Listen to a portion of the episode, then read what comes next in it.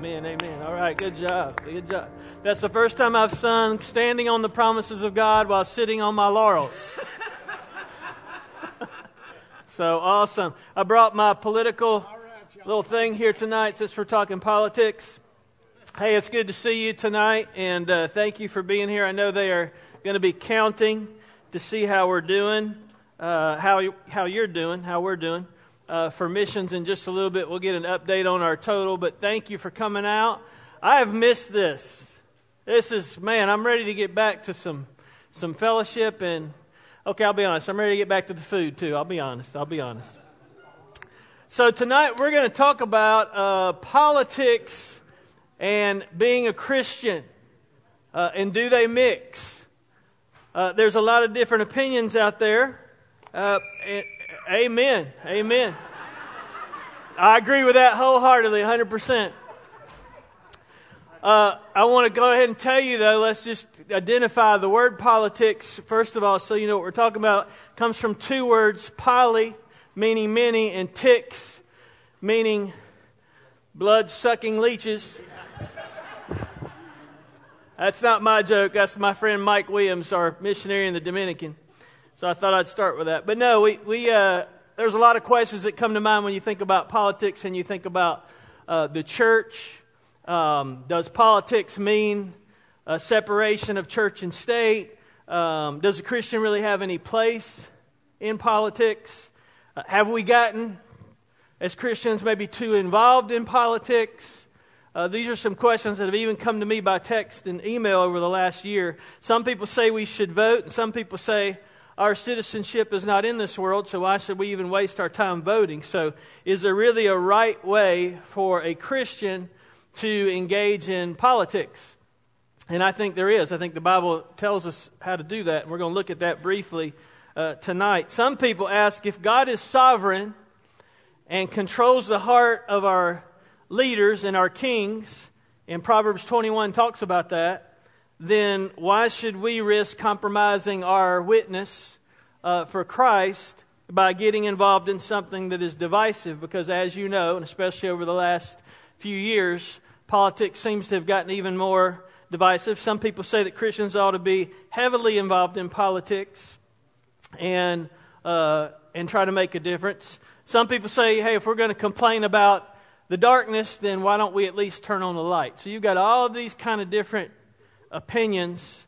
And um, one of the things that I would say to us is that Christians, over the last uh, 30 years especially, have um, we've really given up our place in the public square. And because of that, we've lost a seat at the table when it comes to speaking in arenas of uh, entertainment and music and I would say politics. Uh, I thought about, when I was thinking about this tonight, I thought I'd share this story with you guys. I was sitting in Nashville, Tennessee. This would have been, uh, this would have been in 2000, uh, what year were we? Probably about 2006. And at that point in time in my life, we were, we were uh, part of a radio ministry. We were in Nashville for a big conference, and we were interviewing different Christian music artists. And sitting across from us in our little uh, broadcasting booth was this young girl named Katy Hudson. And we started to ask her different questions, and she started to talk about how she was treated, even in the quote unquote Christian industry. And uh, she hinted that I probably won't be doing this too long. Uh, I'm going to pack my bags and move to California. And she did and she's now one of the judges on American Idol. Her name is Katy Perry. And largely, she relinquished the opportunity that she had to make a difference in the Christian music world because there wasn't really a place for her. Um, and so, uh, my concern for us as Christians is if we forsake our place where we can make a difference, what will step into that spot? What will step into that void? So, how do we navigate that, and what does God's Word have to say to it? I thought I'd start tonight by just sharing some quotes that I've come across through the wonderful world of social media. Uh, some of them are scary. And some of them are from people who watch us, again, as believers, what we post. Uh, one person said, It's painful to see the church in America follow the national discourse.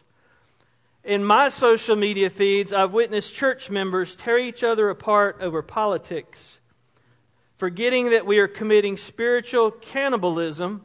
I like that. As we choose partisanship over unity in Jesus. Somebody else says, Perhaps the most troubling thing I see is that many Christians now seem more certain of their political opinions than they are of Christ and his kingdom. Somebody else said, as each camp believes that its viewpoint is foolproof, perceptions of and accusations toward the other side become increasingly brazen, graceless, and prone to nuance free caricature. The last, last quote I saw said this For some on the right, any pastor who speaks about social justice is immediately labeled a Marxist.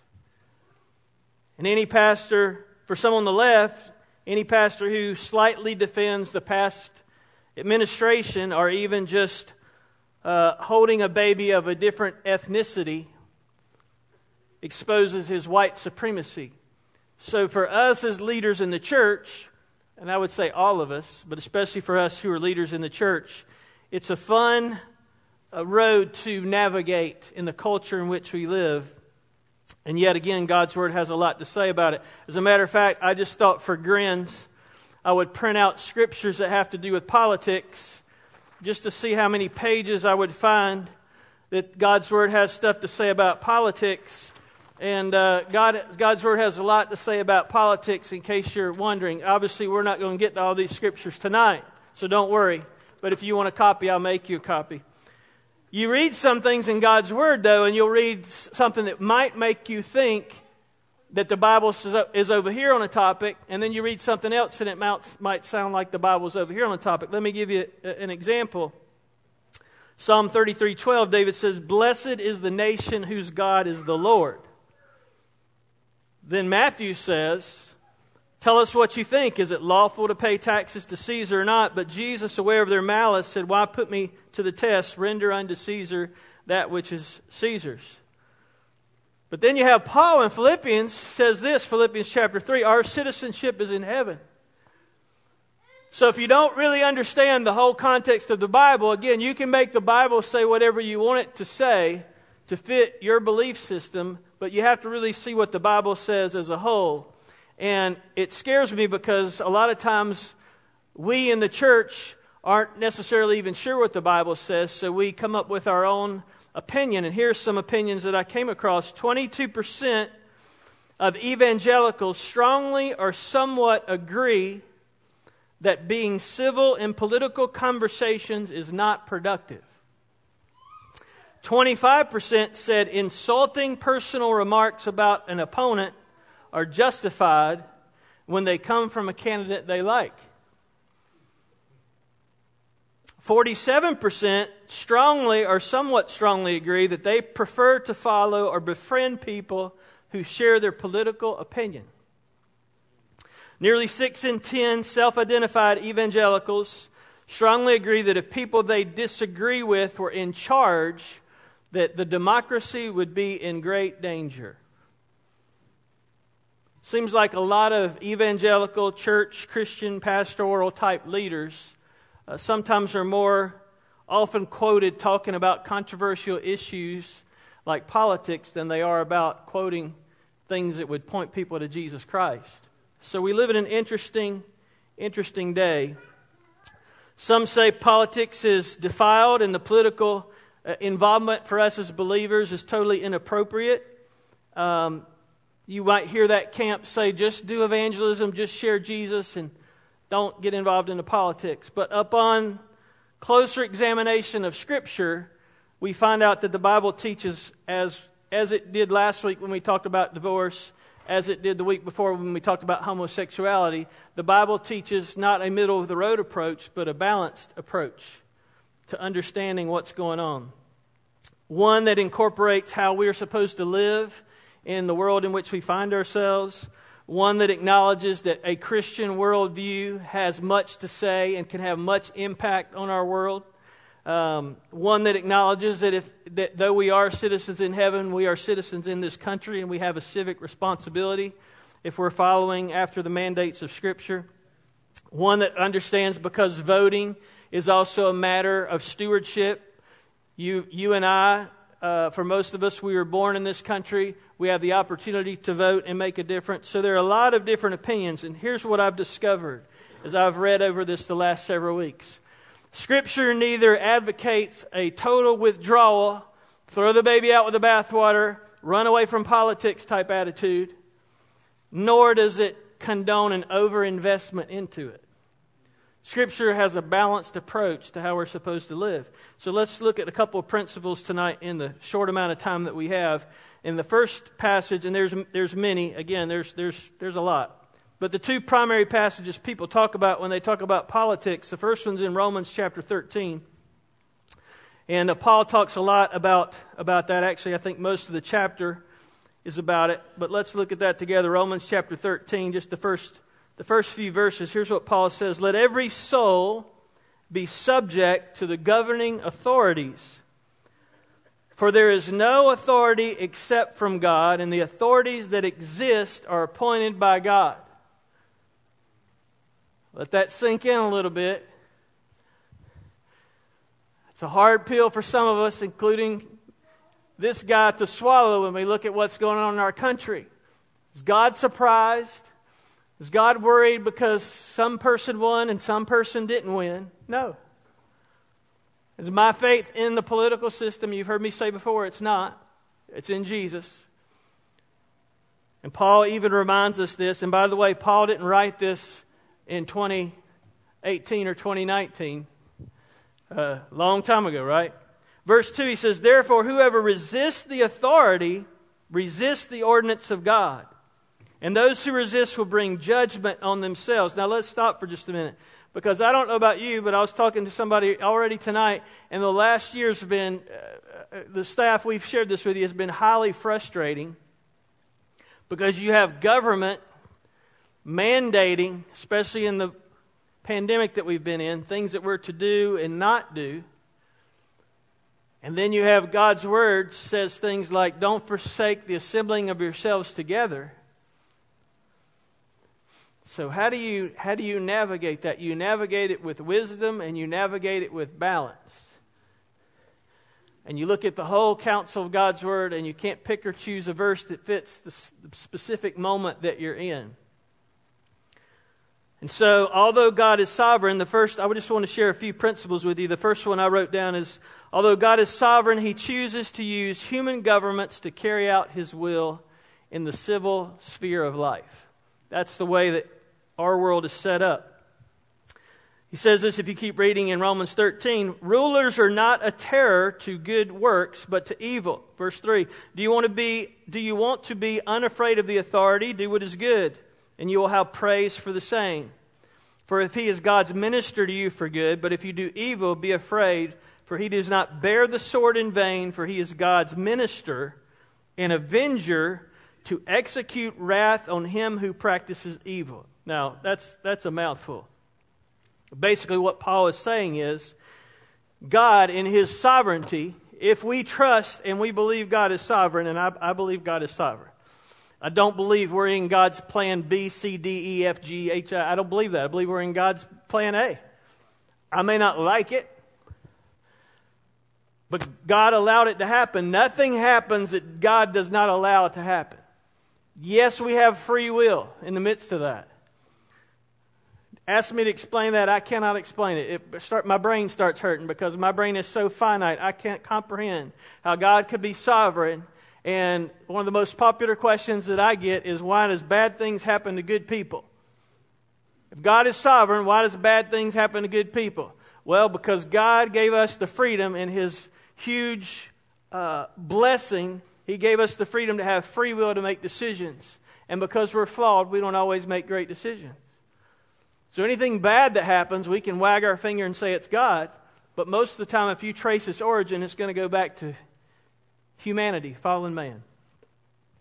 So, although God is sovereign, He does choose to use human governments to carry out His plan. If you, if you back up to the book of Genesis, which we've looked at a lot. It's interesting.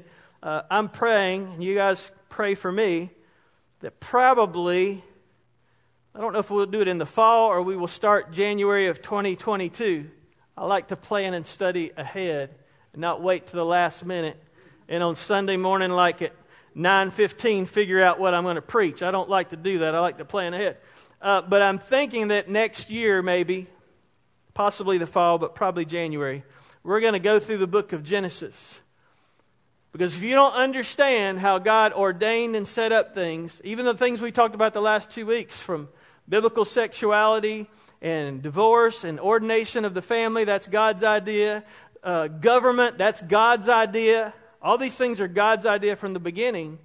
Then 2,000 plus years on this side of all that, uh, you're, you're, you don't understand exactly what God's trying to accomplish. Genesis 9 says this, verses 5.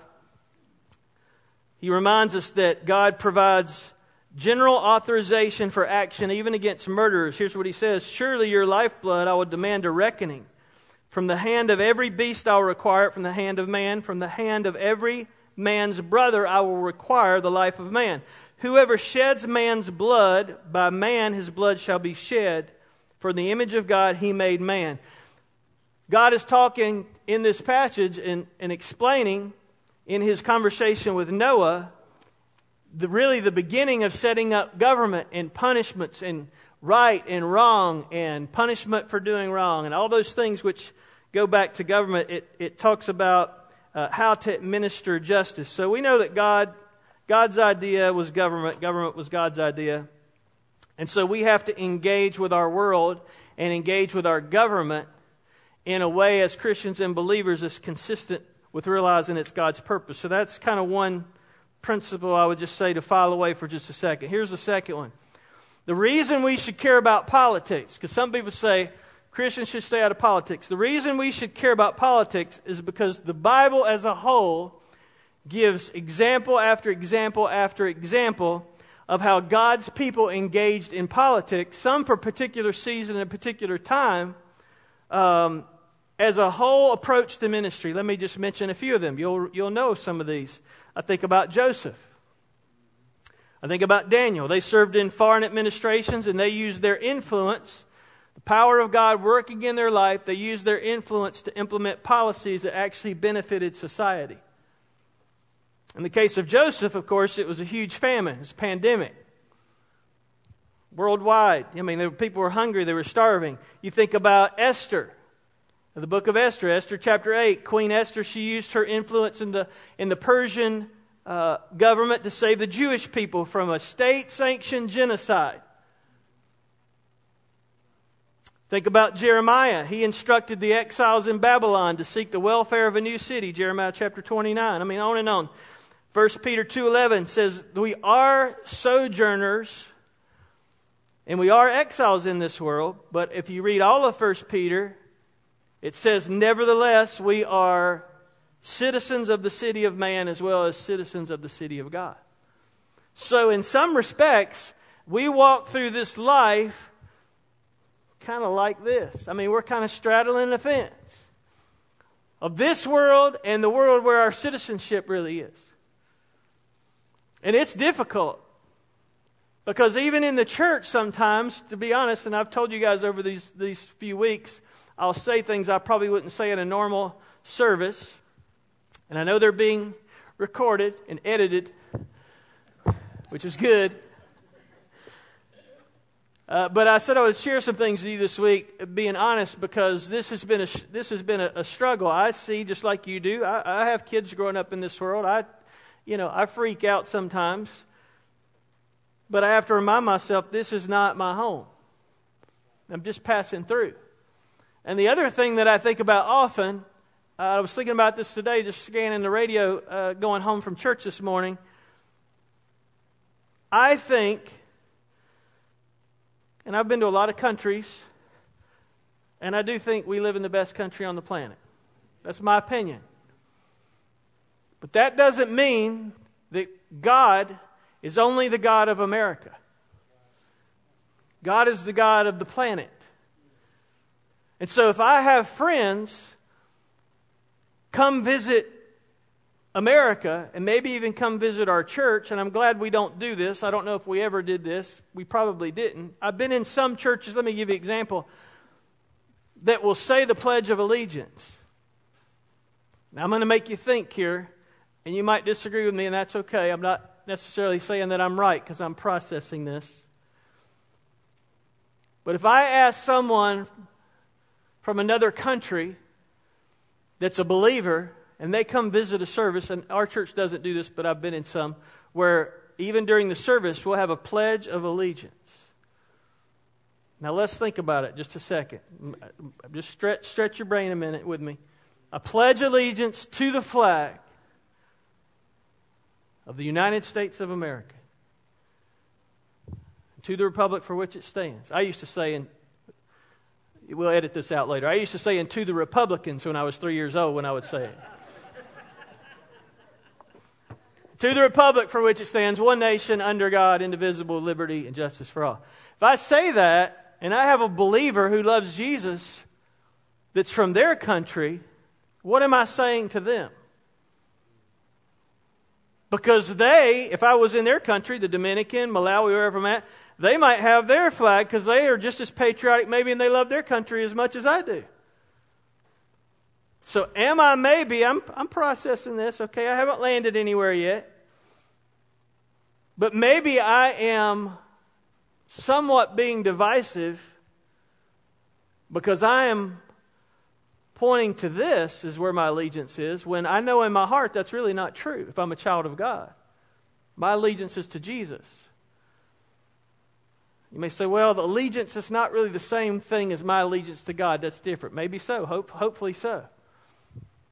I've been, challenged on this the last couple years because if I'm pledging my allegiance to something other than God, and this is where a lot of people who are outside the church and some of our younger folks that I've talked to, in and out of the church, get a little fear, fearful when they watch, I'll, I'll use me, when they watch me, who's a little older, and my passion for our country because I have been to other countries and I have seen poverty and I have seen the way their governments operate, and our government needs a lot of help. Yes, we do. Yes, we do. Yes, we do.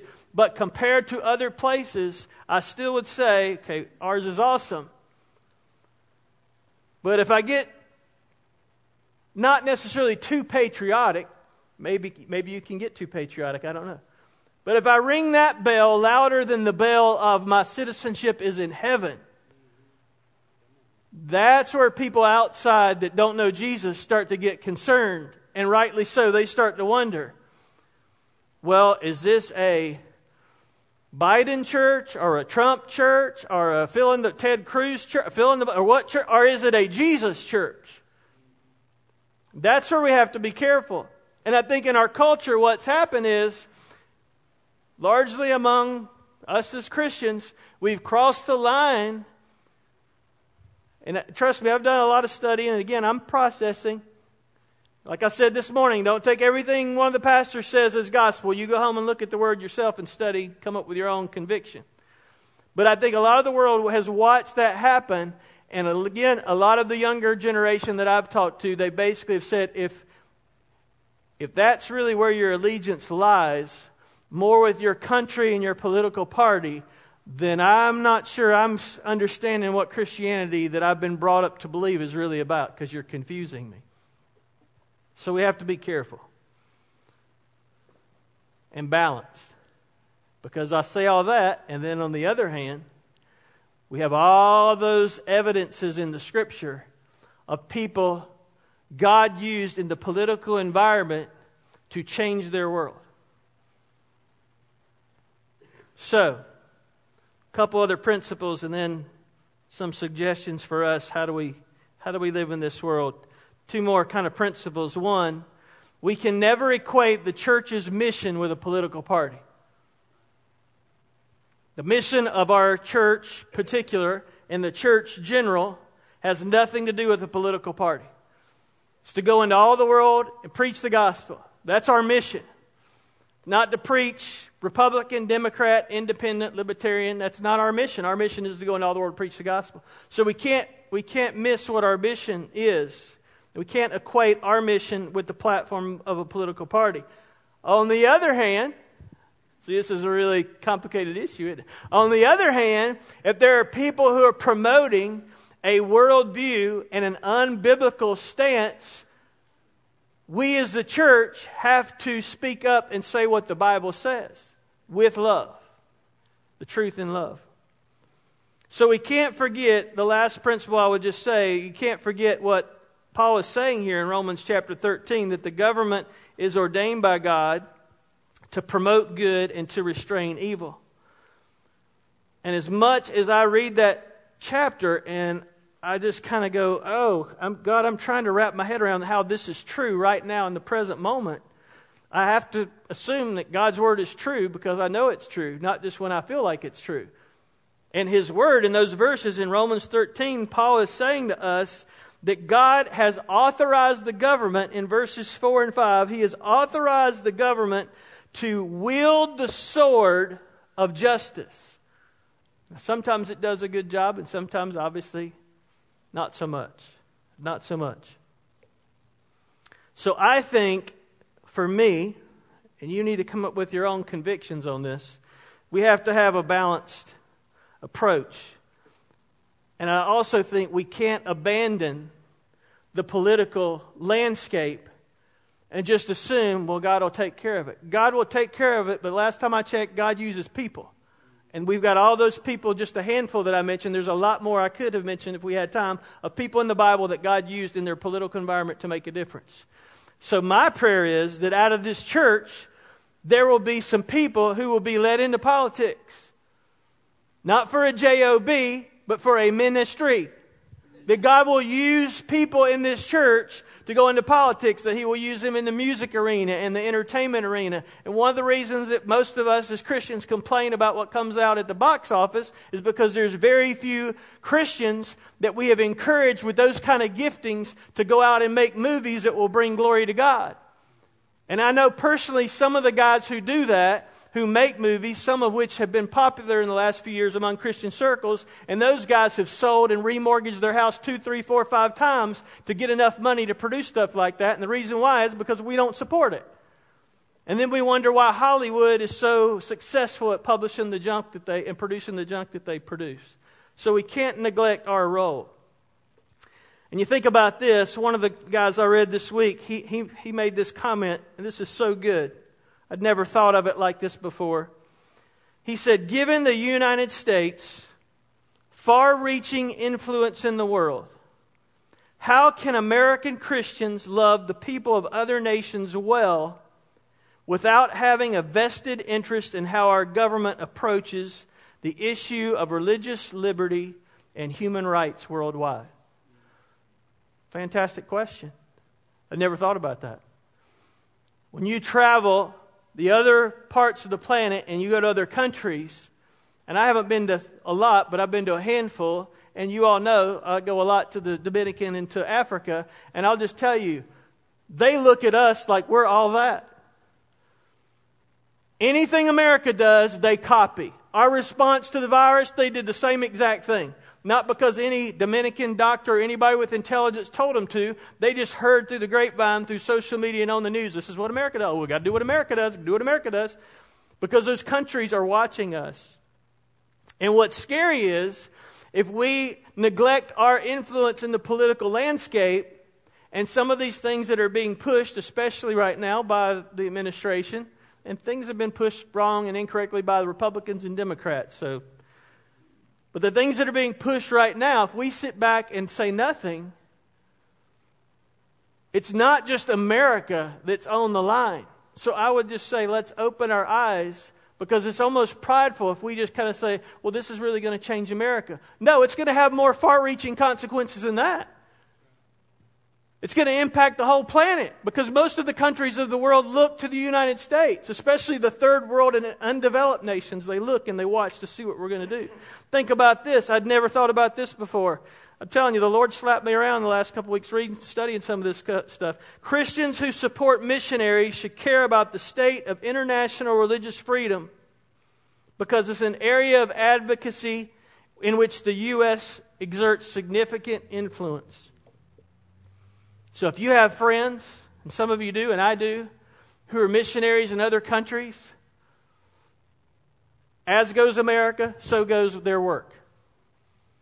If America crashes and burns, or America decides we're going to fund abortion around the globe, they're going to feel the repercussions of all that.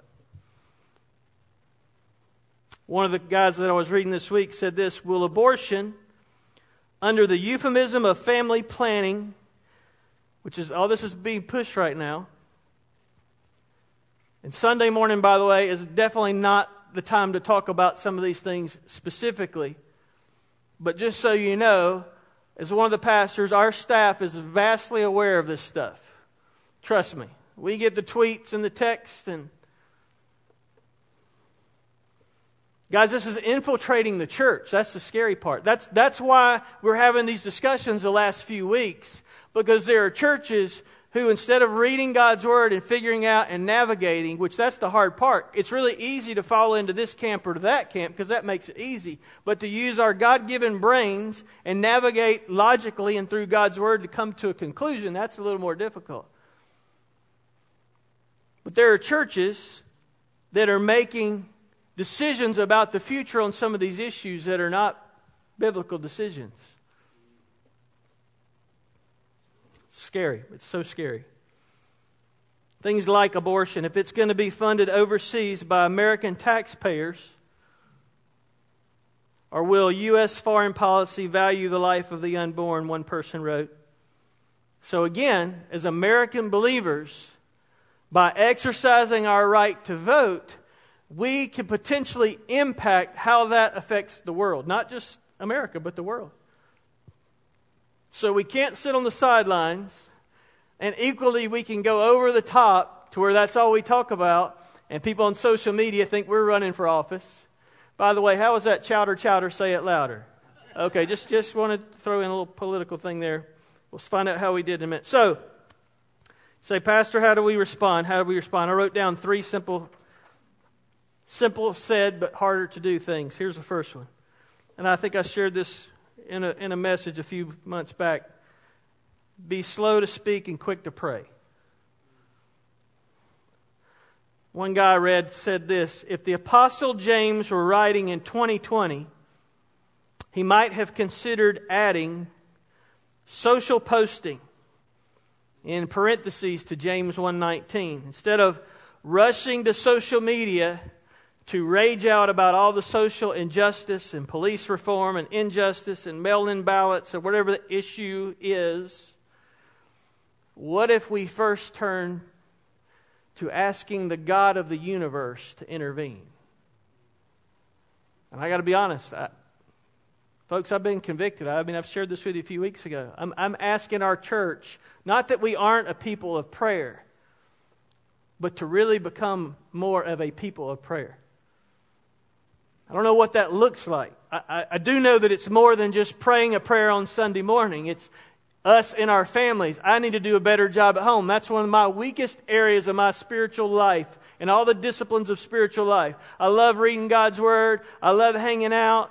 I love fellowship. I love worship. I love the music. I love all that. My weakest area, I'm going on record with you, hold me accountable, is praying. I'm good at doing my part. I'm not so good at asking God to do his part. And the reality is, if God does his part, he really don't need me to do much of anything. So I've got to learn to be slow to speak, slow to post, slow to like, slow to share some of the things that don't need to be shared. And instead, I've got to be quick to pray. So that's one thing I wrote down. The second one is this I've got to be more certain of my failures than the failures of other people. I think there's a passage in the Bible that talks about a speck in your eye or something like that, or maybe it was a log or a canoe or something. And I think in our culture in, what, in which we live, it's, there's this constant temptation to uh, put the spotlight on the absolute worst of somebody else and overlook the fact that I've got a lot of maturing to do. I've got a lot of things in my own life that I need to look at. I don't think it'll ever happen in my lifetime. When I've watched, even the last year two, some of the debates that were going on, I'd sit there and watch. And while it's playing on TV, I would be playing another movie in my brain. And it would be like when one person said something offensive, the other candidate goes, well, I'm so sorry you feel that way. I actually like what you're wearing today. You look great. And some of the things that you've said have actually been valid. And then the other candidate, well, well, thank you. You're exactly right. Maybe we could work through this system together and bring change to our world. And then I wake up and realize it was just in my head. It wasn't for real.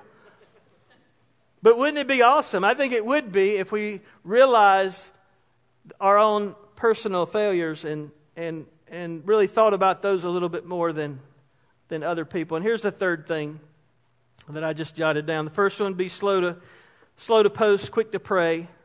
Be more certain of your failures than other people's. And the last one is probably the most important, I guess. Be certain of Jesus. Because I've fallen into all those temptations that I'm mentioning in places where I've started to place a lot of certainty in a, in a candidate or a political party or ideology. And I think, you know why I do that? I told you I'd be honest and transparent because I lack a robust certainty in who Jesus is. So I start freaking out. Oh God, this this person didn't get elected. This per- oh God, aren't you worried? Aren't you concerned? It reveals to my heart how big I think my God is. I am really concerned that a presidential candidate is going to jar and rock the kingdom of God like God's on his throne and that's going to just cause him to just start freaking out and worrying. Really? That's how big my God is? My certainty needs to be a little more sure because God is in charge. And if the people who have been elected, whether I like them or not, are in their position for whatever reason. And sometimes I don't know the reason. And I'm going, God, is there a reason?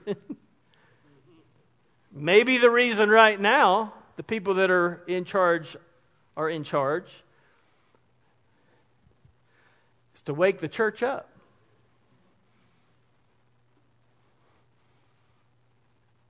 Maybe the years that we have occasionally over, you know, I remember all, the, I remember Carter and Reagan and Ford and, you know, some of you remember way back before that. And I remember every political environment where things changed. You know, depending on who I was talking to, they were happy, then they were sad for four years. Then they were happy, then, I mean, it was like a roller coaster ride. I, I, I don't want to live that way. I don't want my kids to live that way. I want them to have the sure foundation in Jesus. I don't want them to bury their head in the sand and ignore what's going on. So again, it's it's scripture is teaching us there's a balanced approach. How do we get through it? We stand on the promises of God. Well, we just sung it. That's how we get through it. We stand on the promises of God. And we get involved. So I think we should, again, be balanced. I think we should get involved. I think we should get involved in our local government, state government. We should be praying for our leaders. We should ask God, okay, Lord, here's where we are right now today. How are we supposed to navigate this? How are we supposed to get through this? What are you trying to teach us? Which that's been the number one question on my uh, prayer list for the last 15 months during COVID. What are you trying to teach us? Because I don't want to learn this lesson a second time. I want to come out on the other side of this having learned what God wanted us to learn. I remember somewhere in the, in the Bible stories about many, many plagues. Many, many plagues. This has been one, and I would like to say, done. I have learned, God. Please don't send more.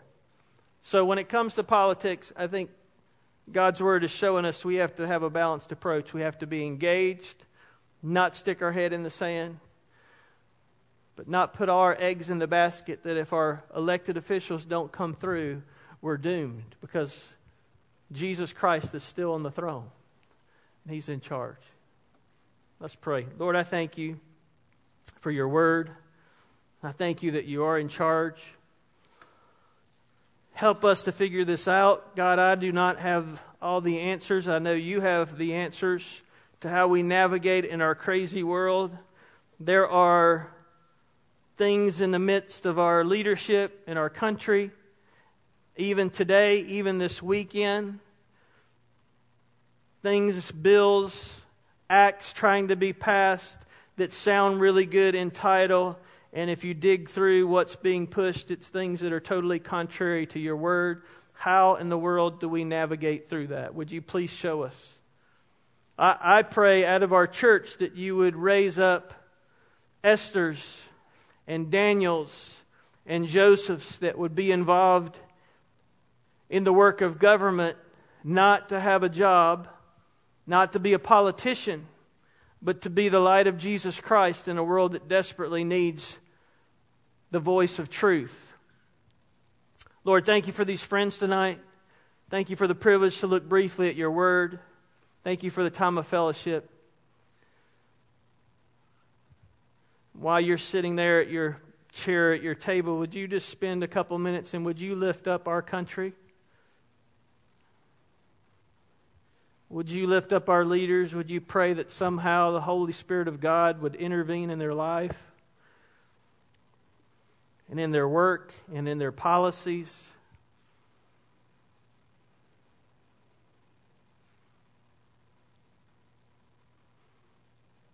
Would you pray for our church to be the city on a hill, to be a light in this community, to speak truth and love?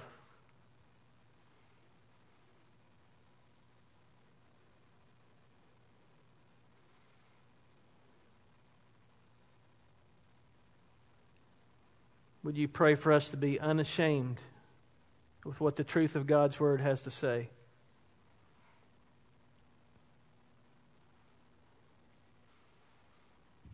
Lord, I thank you for this church family. What a tremendous blessing it is to get to serve you together here. And Lord, as David said, some trust in chariots, some trust in kings, but we put our trust in the Lord our God.